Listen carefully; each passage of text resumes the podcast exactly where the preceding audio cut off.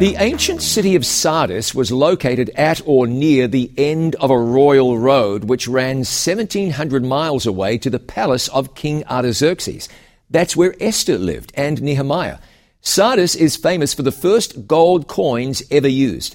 The gold came from the Pactolus River. It's really a creek today. And how it got there is interesting.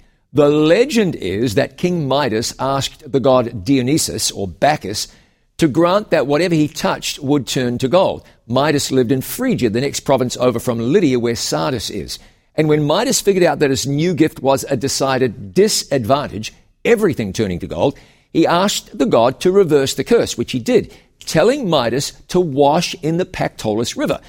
And that's where the gold came from. Of course, that's just a legend. But what was true for the church of Sardis is what Jesus said to them in the book of Revelation.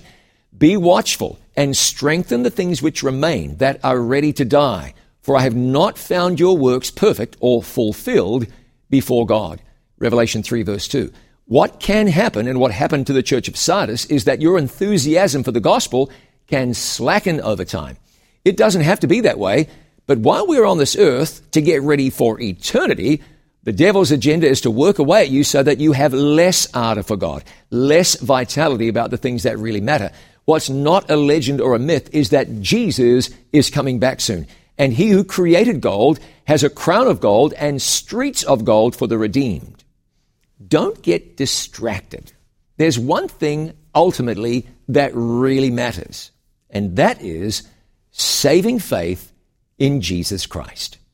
I'm John Bradshaw for It Is Written. Let's live today by every word.